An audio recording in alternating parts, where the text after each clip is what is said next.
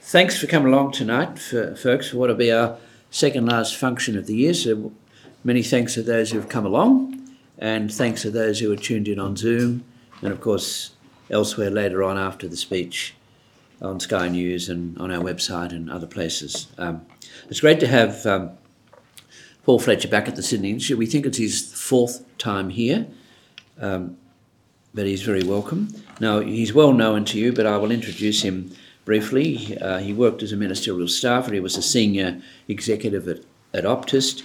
Optus. He became the uh, member for Bradfield in 2009.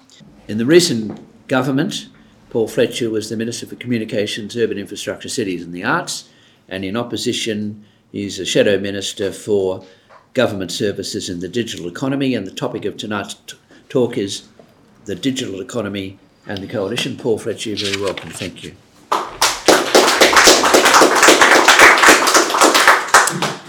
Well, thank you very much, Gerard. It's great to be back at the Sydney Institute, and well done to you and Anne for the creation and maintenance of this very important forum for public policy debate over now many, many years. Well, recently I dropped in to visit the huge new Bunnings store in Pymble in my electorate, and the store manager told me how much business the store is doing with tradies.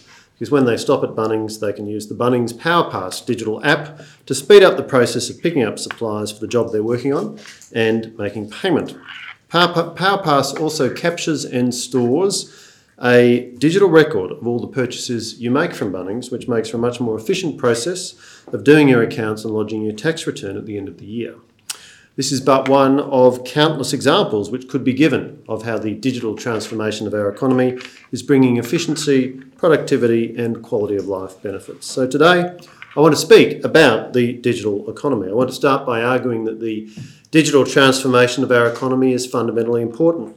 Next, I want to touch on how far we've come as a nation, in no small measure due to coalition government policy settings over the last 30 years.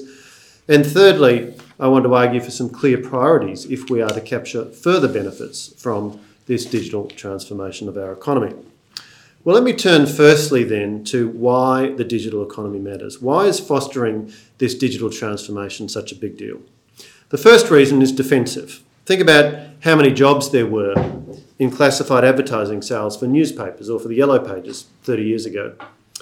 Those jobs have gone because internet internet based businesses like Facebook, Seek, and Domain have taken over the advertising market. Unless Australian businesses are innovating and adopting digital technology, they will not survive. The second reason, of course, is that the digital economy allows entirely new businesses and sectors to grow and flourish, creating jobs and prosperity. Just think of the various categories which simply did not exist 30 years ago streaming video, mRNA vaccines, drones, low Earth orbiting satellites, additive manufacturing are just a few which come to mind.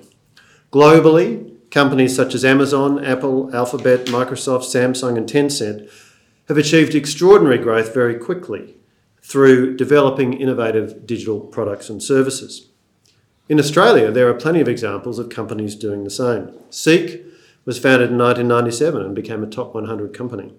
Today, its market cap exceeds $8 billion. Atlassian was founded in 2001 and now has a market cap of 48 billion. Safety Culture, a digital platform to automate workplace safety inspections, was started in a Townsville garage in 2004. It's now a $2 billion company. Canva began in 2013 and today, even after recent market gyrations, is valued at over $30 billion. Excitingly, there's a very big pipeline of other digital economy businesses in Australia at various stages of development. To take just one example, the space sector, which was a real focus for the Morrison government. I recently had the chance to visit Fleet Space Technologies in Adelaide, a company which has almost doubled in size over the last 12 months. Their clever approach of using nano satellite technology to scan for minerals underground has reduced the timeline in prospecting for minerals reserves from several years down to a matter of days. There are plenty of other Australian space businesses I could mention, including Saber Astronautics, Space Machines, and Gilmour Space Technologies. Now, a third reason why the digital economy matters so much is that digital technology delivers big efficiency gains for businesses in long existing sectors like mining and retail. It lets companies operate more efficiently, lift their productivity, generate more profits, and raise income for workers. Mining companies have embraced automation as a means of overcoming the challenges of remote work sites. Rio Tinto operates more than 130 autonomous trucks at its iron ore facilities. The internet has allowed retailers to reach new markets and serve customers in new ways. Look at the way Gabby and Hezi Leibovich built the national online business Catch of the Day. Starting in 2006, by 2019, they had hundreds of employees and sold the business for over $1 billion. Online retailers can serve national and even global markets, and they can do it from just about anywhere. Consider the online fashion retailer Birdsnest. Based in the New South Wales Snowy Mountains town of Cooma, they've built up to now employ some 150 people. As Australia Post's 2022 annual report highlights, the pandemic turbo boosted a strong existing trend for Australians to buy online. In the year ended 30 June 2022, more than four in five Australian households shopped online. Online spend at $67 billion made up 20% of total re- retail spend, and online spending was up 11.9% on the previous year. Now, a fourth reason why the digital economy matters for Australia in particular is that it ends the tyranny of distance. Historically, it was tough for Australian businesses to serve global markets because of the time and cost required to ship product from Australia to other countries. But when your product is digital, so it's weightless and instantaneous, that problem disappears. Australia could not be globally competitive making and exporting cars big metal boxes, which cost a lot to ship. But technology businesses serving the global automotive market based in Australia absolutely can be competitive. Adelaide based Cohda Wireless makes software for connected and automated vehicles and has won contracts with global automakers. Baraja, a company that in its early years was based at the CSIRO facility in West Lindfield and my electorate, has developed improved LiDAR technology, a key component of automated vehicles. Well, a fifth reason that the digital economy matters is because it's key to solving the productivity problem facing our economy. The Productivity Commission points out that our national productivity growth is at its lowest rate in 60 years. Now, as the example of fleet space technologies shows, if a mining company can do in a few days what previously took some years, that is a big productivity gain. One of the main ways to improve productivity is to make the economy more competitive. If companies have to work harder to keep existing customers or acquire new ones, they will find new ways to become more productive. This is where initiatives like the Consumer Data Right are so important. Legislated by the Coalition, the Consumer Data Right empowers consumers to share their data it enables consumers to safely share the data that businesses hold about them, for example, banking data, helping to make comparisons between products and services easier so consumers can find products and services best suiting them. A good example of how the digital economy can boost productivity is in the potential for greater provision of finance to small and medium businesses.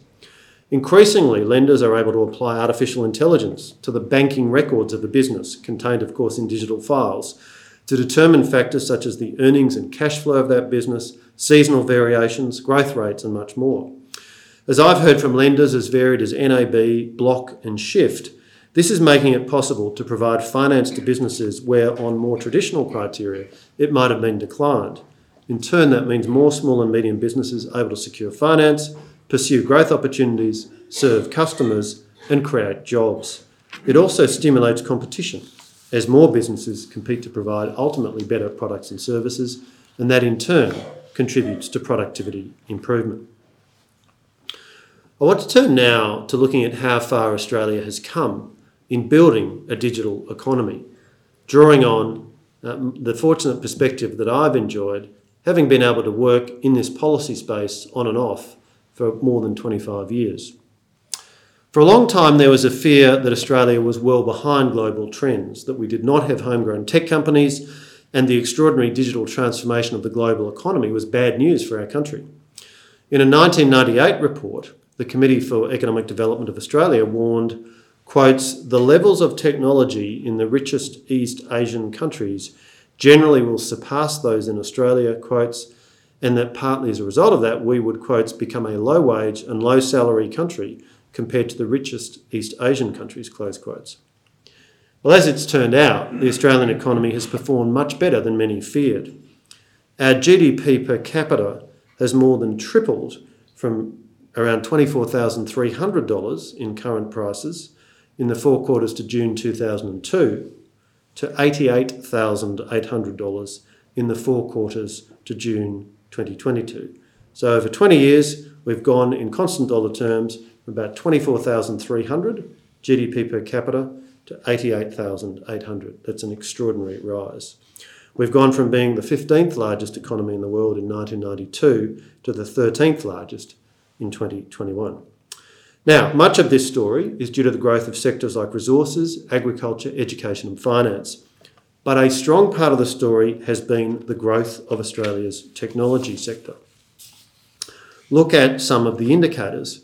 According to a recent Tech Council of Australia report, our tech sector is now equivalent to 8.5% of Australia's GDP, with overall activity valued at $167 billion, contributing more than 860,000 jobs directly and indirectly. You can look at Australian technology companies which have a global presence. Atlassian, for example, reports having 236,000 customers in approximately 200 countries. Canva cites over 75 million people in more than 190 countries using its products. CSL has 30,000 employees in over 40 countries around the world. I think one of the most interesting comparisons is in the makeup of the annual Rich List, today published by the AFR and historically by BRW. If you look at the most recent Rich List in 2022, 23 out of 200 on that list made their money in technology. The pattern is even stronger for those under 40 on the rich list 26 out of 81. By contrast, if you look at the rich list of 1992, 30 years ago, the money typically came from sectors such as property, agriculture, retail, and manufacturing. Now, much of this transformation has been the work of a capitalist economy. Smart people have seen opportunities and have built businesses. But there have also been important government policy settings designed to support and foster the digital economy in Australia.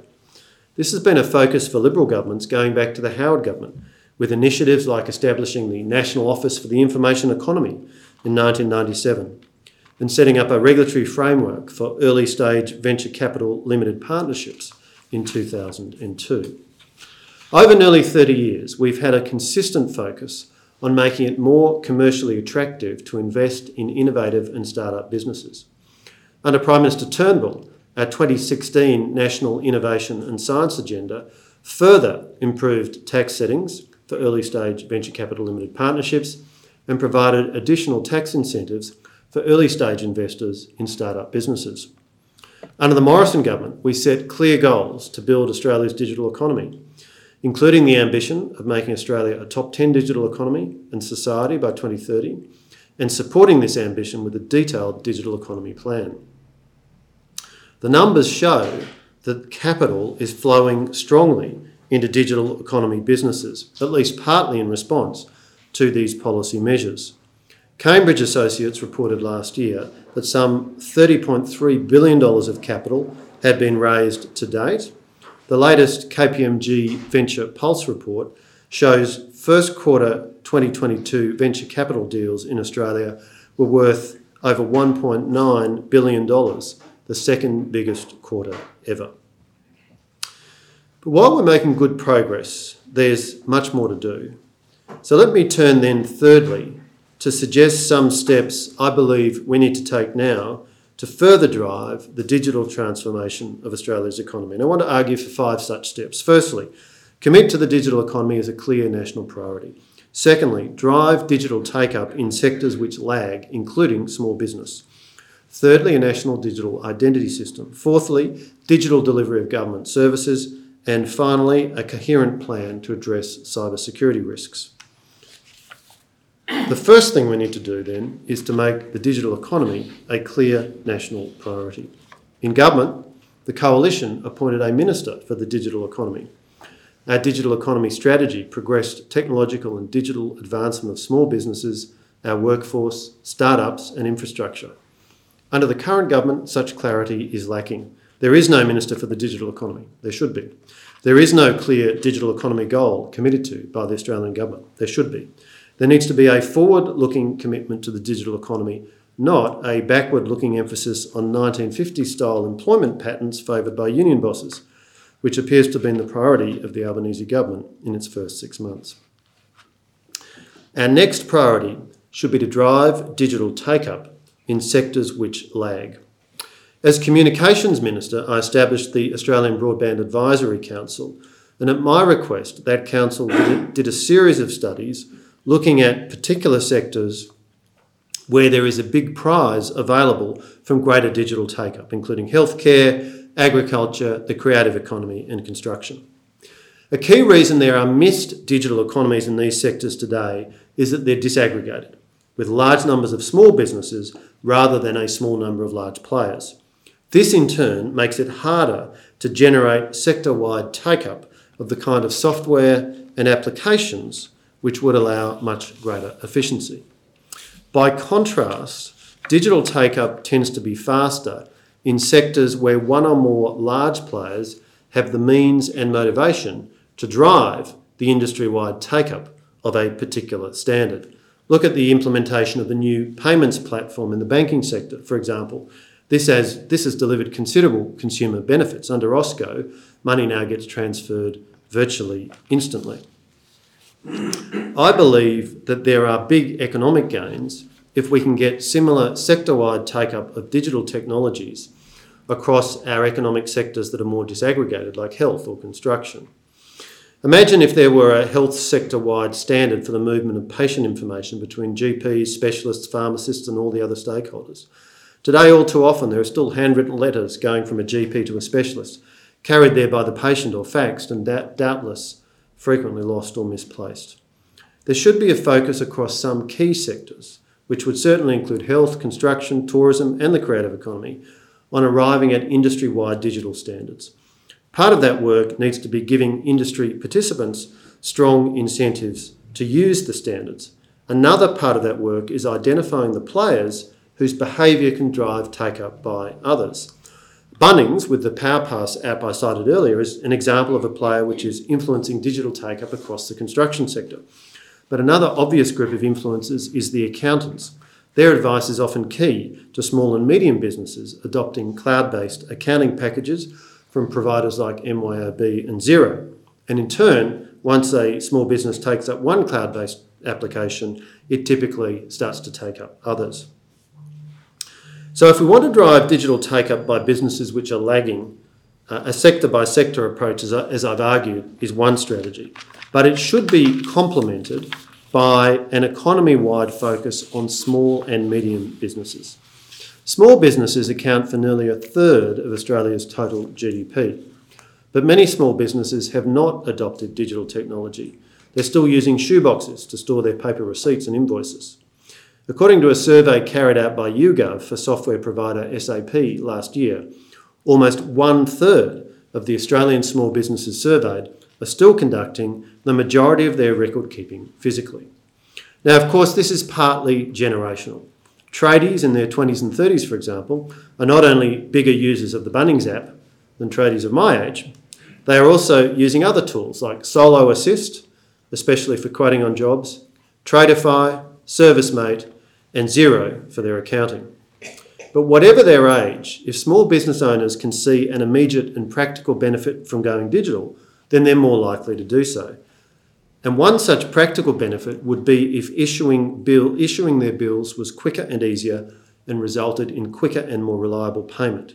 And that's where electronic invoicing can make a big difference.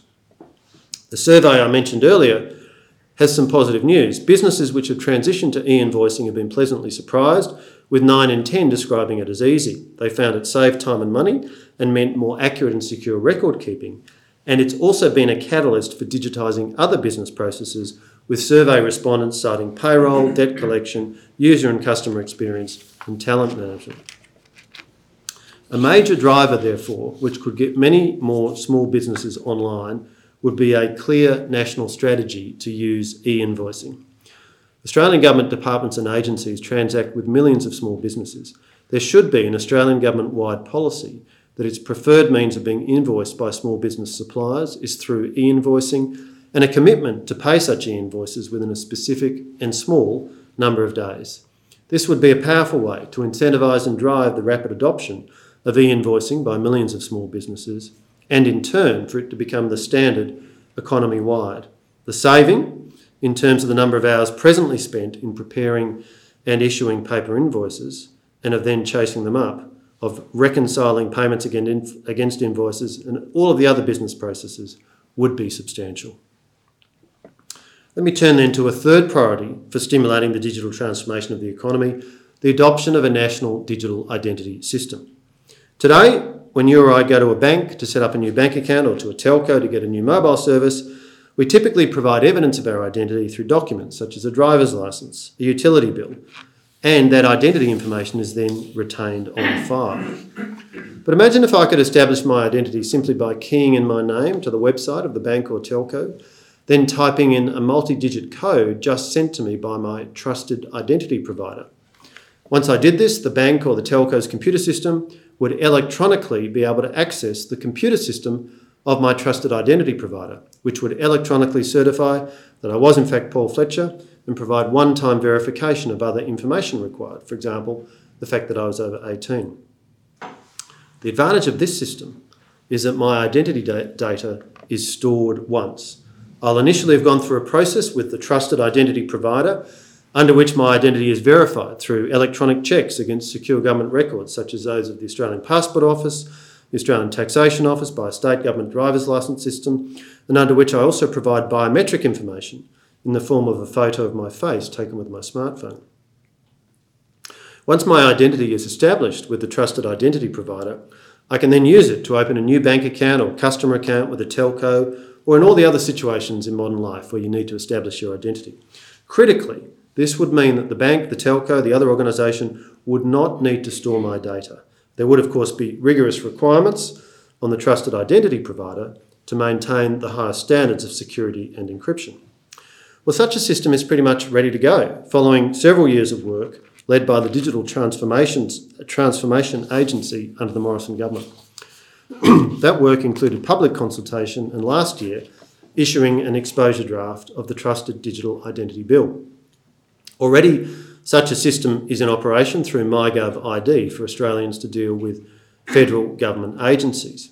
But if the bill becomes law, then it will allow other organisations to become trusted identity providers and it will set out the legal regime for the trusted digital identity to be used to establish identity with private sector organisations and state and territory governments. Unfortunately, the development of such a system, which the coalition government commenced in 2015, has stalled significantly under the Albanese government. There should be a renewed and urgent focus on digital identity and on legislating an appropriate regulatory framework. This brings me to a fourth priority in driving the digital transformation of Australia's economy, continuing the push to improve digital service delivery by the Commonwealth Government. In New South Wales, under the leadership of Customer Service Minister Victor Dominello, Service New South Wales is doing outstanding work to serve citizens digitally. They broke new ground with the convenience of a digital driver's licence carried on your smartphone. Next year, we'll see digital birth certificate and digital trade licences available in the Service New South Wales app to help tradies get on the job more quickly. We need to see the same customer service mentality at work in the federal government deploying digital tools and channels to serve citizens more quickly and efficiently. It's clear that there is huge demand from citizens. In 2019, on average, around 571,000 people were accessing MyGov every day. By October 2021, this had reached almost 2 million. Under the previous government, the Morrison government, there was a big focus on digitally delivering more services. The Digital Transformation Agency sat at the heart of government in Prime Minister and Cabinet, charged with driving the transition of service delivery from physical to digital. Their achievements included upgrading the MyGov app, expanding the digital identity system, and introducing digital assistants to improve customer experience. Unfortunately, since the election of the Albanese government, the Digital Transformation Agency has been relegated to the Finance Department, and there's no single minister clearly and publicly charged with driving the digital transformation of government. This is a missed opportunity compared to the approach of coalition governments both federally and in New South Wales over recent years. Priority number five should be a clear and coherent plan to boost Australia's response to cybersecurity challenges. Data breaches are sadly nothing new, with the Australian National University, the Australian Parliament, the Victorian Department of Health, and freight company Toll amongst high profile victims in recent years. But the Optus and Medibank private hacks this year have been particularly serious. There are many millions of Australians who are customers or former customers of the two companies and hence have potentially had their personal information compromised. this is obviously bad news for those affected Australians, but it's also bad news in broader policy terms. The repeated occurrence of large scale data breaches reduces confidence amongst both businesses and customers in using digital services and channels. It therefore makes it harder for our economy to capture the productivity and efficiency benefits I've spoken of. According to the Australian Cyber Security Centre, the past 12 months saw over 76,000 cybercrime reports, an increase of 13% from the previous financial year. The average cost per cybercrime report for small business reached $39,000 and for medium business, $88,000. Regrettably, the current government's response has not given Australians much confidence. There's been too much blame shifting and short term politics. We have not seen much evidence of a coherent and considered plan. One element of such a plan would be the adoption of a trusted digital identity framework, as I've mentioned. Another would be to establish a more consistent compliance framework, reducing the existing regulatory overlap. Today, for example, businesses must comply with requirements set by both the Office of the Australian Information Commissioner and the Australian Cyber Security Centre. They should be standardised. The overall framework needs careful design so it does not cause disincentives for businesses to promptly report breaches when they occur. And while the Coalition supports proposed increases in penalties for privacy breaches, these need to be scaled. Small and medium enterprises shouldn't be subject to the same penalties as major corporates. Another useful element of a plan would be incentives for businesses to take practical steps to reduce the risk of being hacked. This approach formed part of the technology investment boost introduced by the previous coalition government in the March 2022 budget. This provided an extra 20% tax deduction for businesses with a turnover up to $50 million on top of existing deductions for spending on specified digital economy investments. Eligible spending includes cybersecurity systems, backup management, and monitoring services. But there is scope to do more. A particular source of cybersecurity risk is the extensive use of legacy systems. For example, in early 2020, Microsoft ceased supporting Windows 7 meaning there are no more updates or security patches being provided. Yet many businesses still use this operating system, many more use earlier ones, and those businesses are therefore at greater risk of being hacked. Incentives to encourage businesses to upgrade could be an important tool to reduce risk across the economy. Well, let me conclude then with the observation that the digital economy needs to be a major policy priority for the Australian Government. As a nation, we've come a long way in the last 30 years. But after sustained work by coalition governments over that time, there is a lack of focus on the digital economy from the current government. I've argued that there are several concrete steps the government could take to regain that focus. The stakes are high. It is simply too important for our national prosperity and our economic growth that policy on the digital economy be left adrift. Thank you.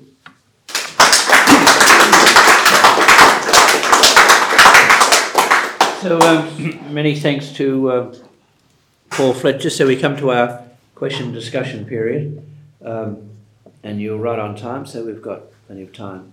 You, you spoke earlier about the, the lack of productivity growth. I think you went back three mm. decades, but then you spoke about this extraordinary growth over two decades in income. So how did one happen without the other? And if the productivity had gone the way you're suggesting it should have gone, that would have made a difference to the income beyond what it was. So how come we became richer without the necessary productivity growth which you would expect? Well, um, I guess the point I'm making is that we know that productivity grew pretty sharply up until the early 2000s, and it's been coming off uh, since then. What we also know, though, is that if we uh, want to be able to find a sustainable basis to continue to deliver wage increases, that needs to ultimately be founded in productivity. Uh, what we don't want to do is get into an inflationary wage price spiral. And the opportunity, therefore, is to use technology to underpin uh, productivity growth in many sectors. Now, uh, one of the sectors where we've not seen conspicuous productivity growth is government. Uh, and indeed, I was quite surprised when I looked into this a few years ago and discovered that essentially productivity is not measured or included in the national, uh, sorry, government productivity is not measured or included in the in the in the government productivity statistics. But it is clear that there's a strong customer appetite, uh, those dealing with government to do so through digital channels. And if we could improve the productivity of government, that would be one material step. But I've also sought to argue in this speech that uh, we've got industries and sectors, particularly the disaggregated sectors, where we are not making full use of the capacity of digital technology to drive productivity improvements. And so, my point simply is that yes, we have seen uh, strong growth in Australia's economy over the last 20 uh, plus years, uh, but we do know that through that time, uh, productivity growth has been slowing. And in my view, one of the ways to address that and to get productivity improvements is to drive uh, to have greater take up of digital technology in sectors where it is presently underutilised, and in turn, uh, that will deliver productivity benefits. There's a question here, and question here.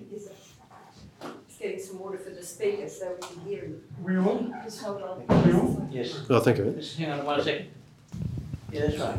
There, you Yes. go. You're on. Um, Minister, sorry, Shadow Minister. Citizen. Thank Call me citizen. That was pretty comprehensive, and obviously it's a huge portfolio uh, or shadow portfolio. Assuming that whatever you might be the next minister in the same portfolio, are you confident that you, as a minister, would have enough competent and educated staff to be able to handle this massive breadth of responsibility? So, one of the features of a portfolio like this, certainly the way it operated when we were in government, was that to a significant extent it's about coordinating and aligning across government. Because, in one sense, to have a specific focus on a digital economy um, comes up against the challenge that every sector is digital. If you look at agriculture, for example, which I didn't really have time to talk about in detail, but the, the rate of take up of digital technology in the agriculture sector is extraordinary. Um, combine harvesters uh, or tractors or other uh, big pieces of machinery that are uh, feeding back data to their manufacturer at all times, uh, following precision pathways as they move up and down the field so that they're not uh, going over the same, same ground twice. Uh, technology, soil moisture monitoring, and all kinds of other technology feeding into decision support systems so that farmers can apply the optimal amount of water and of fertiliser, no more, no less. Um, that is just one sector. Uh, I talked a little bit about resources, where again, extraordinary uptake of technology, and I touched a bit on the Australian space sector, where satellites are increasingly allowing coverage of even the most remote parts of Australia and the kind of applications, digital applications that are making mining more efficient using satellite and other communications means are quite remarkable. So, um, uh, the, the reality is that our economy, um, just about every sector of the economy has a digital story to tell. And as I sought to argue, many of our sectors, like finance, like banking, uh, have, have fundamentally transformed through the use of digital technology. But there are other sectors where it's still very patchy. And again, if you think of the construction sector, you've got you know some of the very big players, the Lendleases and so on, who are typically the prime contractors. Then you've got a, a, a series of smaller players down to uh, the individual uh, plumbers and electricians and others uh, who are contracted or subcontracted onto particular jobs. Now, because of the disaggregated nature of the sector, uh, there's not a kind of standard in terms of a particular digital applications that is used to move money around or to use planning tools. Um, there are some amazing things happening. Uh, so-called digital twins. That's to say, capturing uh, when a, when when the plans for a building are done, um, they're captured digitally and maintained, uh, and they're a tool that's used by a property manager. And there are some uh, really interesting Australian companies doing great work in that space. But even so, there's there's not um, an industry-wide standard. So that's a very long-winded answer. But in in short, what I'd argue is that the big opportunity in di- in the digital economy is to establish industry standards and to particularly focus on uh, industries and sectors that are not yet capturing the full benefit of digital technology. Thank you, Shadow Minister, uh, for that. You pointed to the weaknesses and you pointed to weaknesses in small business, but of course, traditionally they have been, as you said, the, one of the real strengths of the economy. Yet, directors of small businesses are currently sitting at the board table, constantly told they need to do more about cyber security, and the first thing they can do is make sure they don't have too much information stored. And yet, as you earlier pointed out, AI on information is one of the areas where we can grow productivity.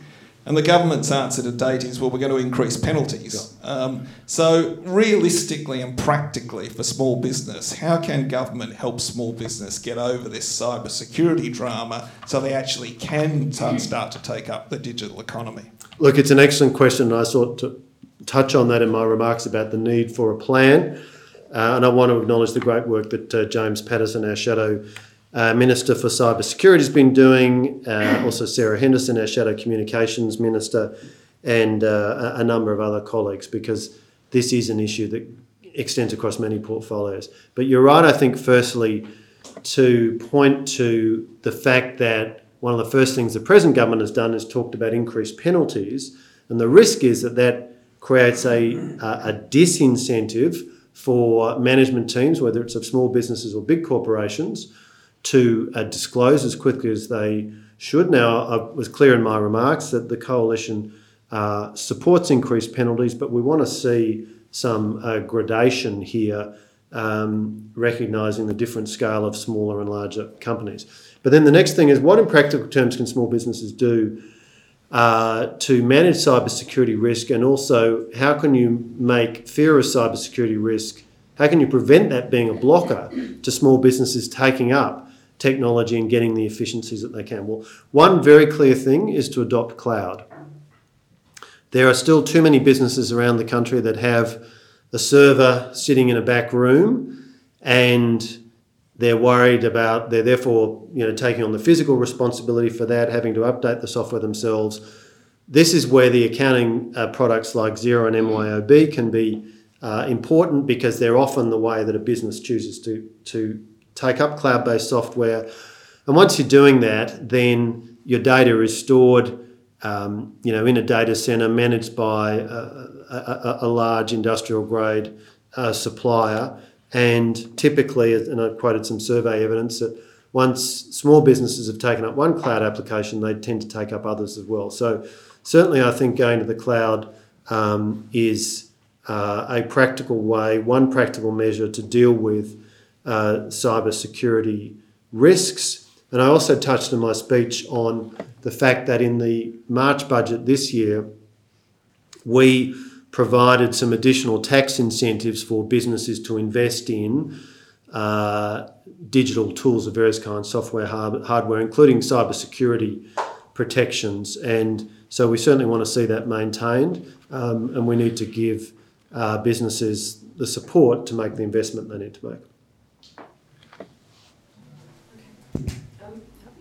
Shadow Minister, Speaker, Citizen. Mm. Um, talking to a pharmacist, local pharmacist, the other day, after holding up my mobile with my e-script, Mm. and we're all in favour of it. He was all in favour of e-medicine. But I said to him, "Where is it at?" He said, "Well, it's going nowhere because even in, and I said, oh, the states, it isn't national. And he said, no, it's worse than that.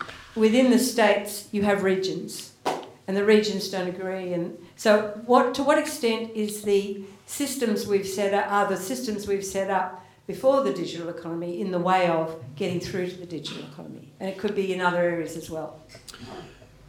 The health sector is a very interesting one to look at because, as you rightly say, we've got um, now electronic prescriptions. Uh, there's also been sustained efforts to set up a national uh, medical records system. So the vision is that you arrive in the emergency room, you're unconscious, uh, but uh, the treating doctor is able to immediately access your full digital med- medical records. We can all see how beneficial that would be. The challenge is that a lot of very human factors tend to slow take up of this. And one of those factors is that in medicine, as in so many other sectors, a lot of uh, the participants are small businesses. If you're a general practitioner, if you're a specialist, you're essentially a small business. And so it's a classic small business problem. Uh, the amount of time you have to think about, okay, which technology am I going to use in my business is, is pretty limited. We saw this uh, when I was communications minister during the pandemic. We did a bit of work with medical practices after Greg Hunt as health minister uh, introduced a Medicare rebate number for teleconsulting. Um, that occurred quite quickly. Uh, the take up was quite quick because people wanted to be able to engage with their doctors but were wary about going into, into, uh, into the GP's practice and, and potentially being exposed to COVID. Um, and what, from, what the NBN wanted to do was encourage GPs and other medical practitioners to to have the right software and equipment in their practice to support video conferencing. But um, it struck a, a, few difficulties because, amongst other things, it turns out that there are three or four different providers of practice management software for GPs. Each of them has roughly the same market share. So you would need to strike arrangements with all of them. Uh, long-winded way of saying technology is part of it, but human behaviour and um, you know organisational dynamics and what are the business incentives are always factors here, and that's why I sought to draw the contrast between say the banking sector, where if you can get the four big banks in a room, they take a decision that sets the standard, obviously in alignment with the RBA and the regulators, other regulators. But in disaggregated businesses, that's a much bigger problem. But it, it's therefore where I think there is room for some public policy initiatives to try and uh, create the right circumstances and incentives for digital technology to be adopted in a standardised and uniform way across a particular sector. Question right down the back. Oh, there's one here, and then right down the back. Yeah. Thank you, Shadow Minister. Just in terms of you know strengths, weakness, opportunity, and threats, I mean, how extensive is this cyber security on small business and big business going to continue? And have you got any idea what the future looks like there? Uh, well, look, it is it is a reality of modern business because you know we've arrived very quickly over the last say 20 25 years uh, at a situation where almost every business is now networked and almost every business has uh, its customer data stored online. And that's a risk factor that simply didn't exist uh, in most cases 25 or 30 years ago, um, certainly for small and medium businesses. Um, you know, paper-based records are much slower and less efficient, but um, uh, they don't present the, the risk of being hacked. Now, that's not an argument in favour of going back to paper-based systems, I hasten to add. But it does mean that um, it's something that every business needs to think about um, and uh, it's you know it's an essential safety consideration for every, every business, just as you know you worry about fire safety and the, the physical security of your records, the physical security of your stock. So that's that's that is an adjustment that business people, including small business people, uh, are having to deal with. Um, and as I say, uh, you know, one of the practical things, in my view, is to uh, use cloud-based applications rather than storing things on uh, physical servers in your own premises Um, but it's certainly an area where I think small businesses need to make sure they've got expert advice, and, and an obvious place to start is with your accountant.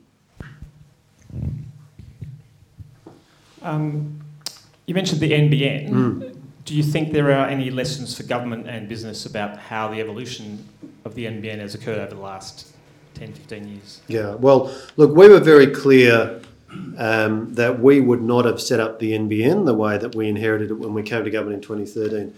When Malcolm Turnbull was minister and I was his pol sec, I sat through quite a few speeches where he used his standard joke, it was quite an effective joke, which was that, you know, in the words of the, uh, uh, the old joke about um, being in a country town in Ireland and asking how would I get to Dublin, the answer came back, well, I wouldn't be starting from here. Um, and so we would not have started from the way that uh, uh, our political opponents started. Um, but what we inherited was a set of legislation which um, uh, had put the arrangements in place. There were contracts that, that entered into between the Commonwealth Government and both Telstra and Optus, uh, where many billions of dollars uh, were required to be paid by the Commonwealth Government, whether or not the project went ahead in the form it was designed. Um, one feature of what Labor did that we always thought didn't make much sense was they said, We are determined to build fibre to every home in the country, regardless of whether the resident of that home has any interest in acquiring a broadband service or at any rate a broadband service fast enough to need fibre all the way. So, just to explain that point, typically you build fibre down the middle of the street, and then the connection from that to the home is about, argument's sake, $1,500 per home. So, to build the fibre down the street costs you quite a lot of money per home. To then connect that fibre to run fibre optic all the way to the home costs additional money. When so Labor's original design was fibre all the way to every home, regardless of whether the customer's ever going to want it. When we announced in 2020 a $4.5 billion upgrade to NBN, the outcome, which will be completed by the end of next year, and which will mean that 8 million premises in Australia are able to order a speed of up to 1 gigabit per second or 1,000 megabits per second, so blinding fast broadband. A key feature of the network design was we said, as part of that 8 million, there are going to be about 2 million premises that were previously fibre to the node that will now be upgraded. And if you're in that footprint, you will now be able to order a speed of up to 1 gigabit per second. And if you order it, so throughout that footprint, we'll build fibre down the middle of the street.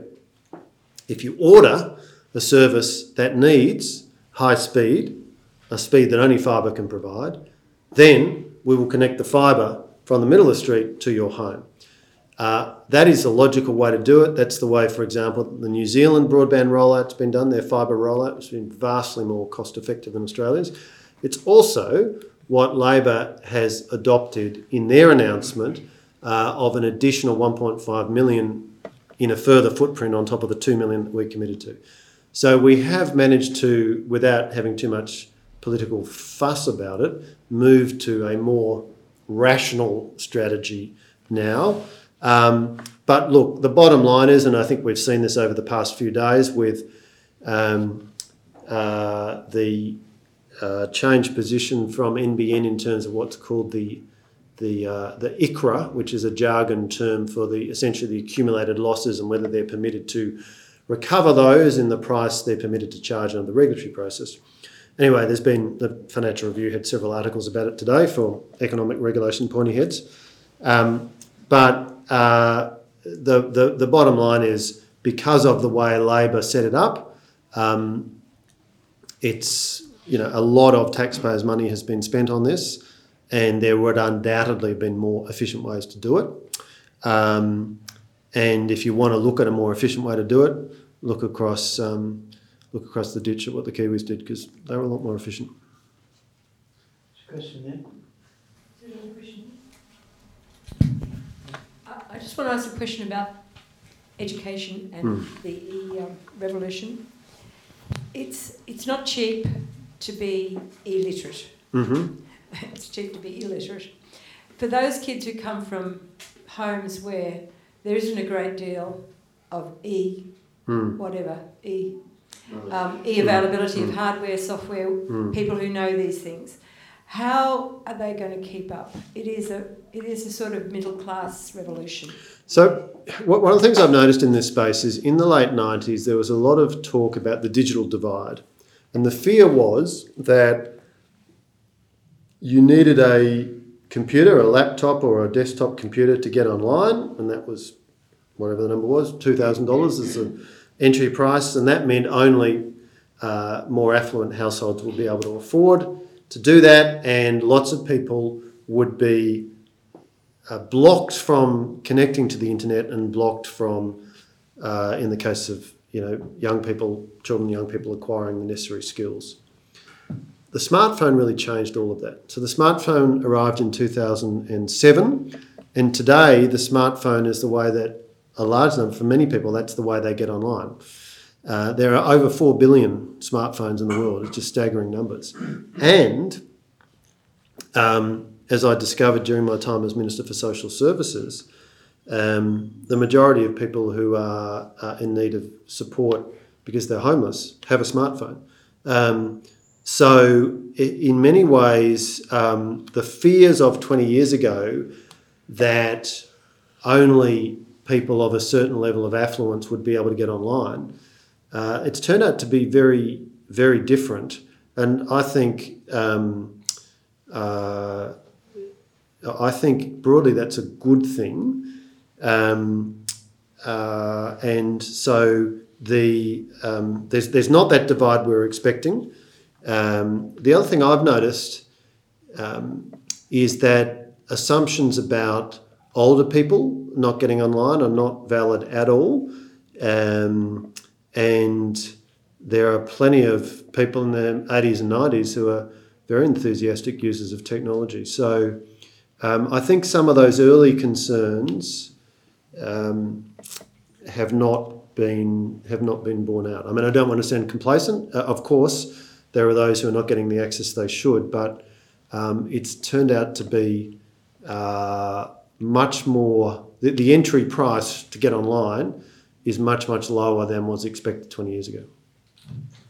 We're getting close to the end. Um, um, we'll go there and then I'll finish off here. So, thanks, Jerome. Here we go. Three. Thanks. Uh, Minister, nice to see you again. Um, my question, which I'm glad I'm at the end, follows on a bit not so much your topic of cybersecurity, but the social consequences of the internet. You touched on this in Wired Brown Land, your mm. own book, which I think was excellent. My question is, as the 7.30 report I think tonight is going to cover, should we be really worried more about the social consequences, the fact that we now with that connectivity problem have disconnectivity mm. between people. We're sitting in our homes, we're playing games. The somewhat violence that occurred about a few years ago when a woman, uh, a mother, was said to her husband, please can you come to the table, take care of the kids, and he threw her out and then everyone else came in to defend her.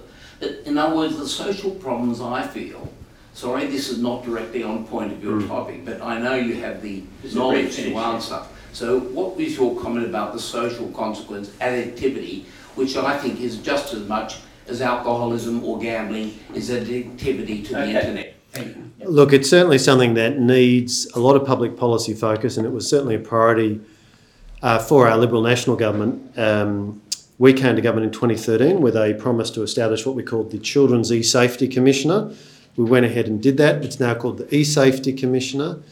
Uh, we legislated to give that office significant powers because we weren't happy with leaving in the hands of, for example, Facebook and the other big social media platforms. We weren't happy leaving it to them to say, well, if somebody complains that they've been cyberbullied, if the company says, well, no, we're not going to do anything about it, we didn't think that was satisfactory. So today, if you're a child and you've been cyberbullied, you can complain to the e-safety commissioner. Following legislation that took effect uh, early this year, uh, if you're an adult and you've been cyberbullied, you can complain to the e-safety commissioner, and if she and her staff form the judgment that the statutory test has been met, then the material is required to be taken down.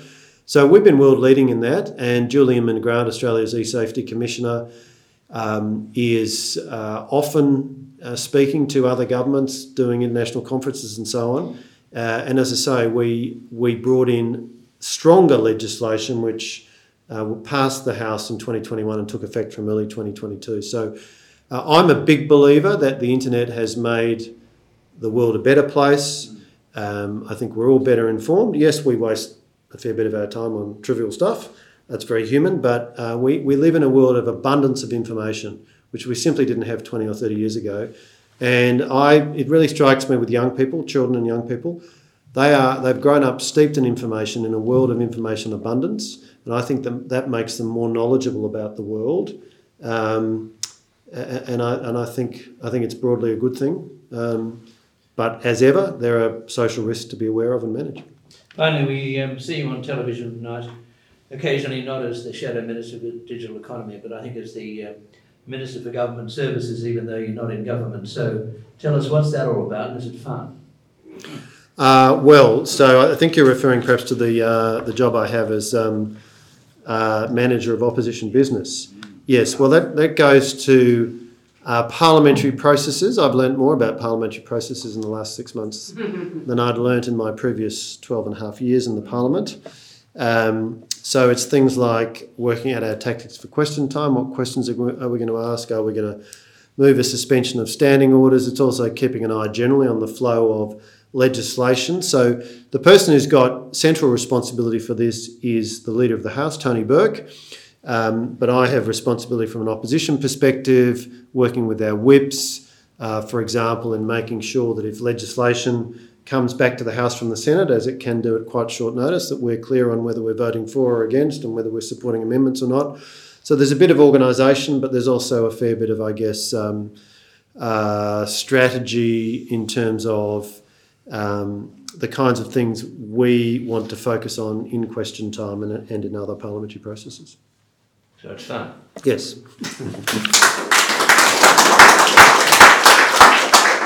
Well, thanks to Paul Fletcher for a very informative uh, speech tonight and follow up with questions and discussion. I think uh, we can see from the Shadow Minister that having a background in telecommunications uh, has been great, greatly uh, contributed to uh, your role as a minister and now as a shadow minister in this broad area of communication, including digital economy, government services, and the like. So uh, it was great to have you here tonight, six months after the election. We hope to have you back before the next election, but well done. Thank you. Thank you. Thank you.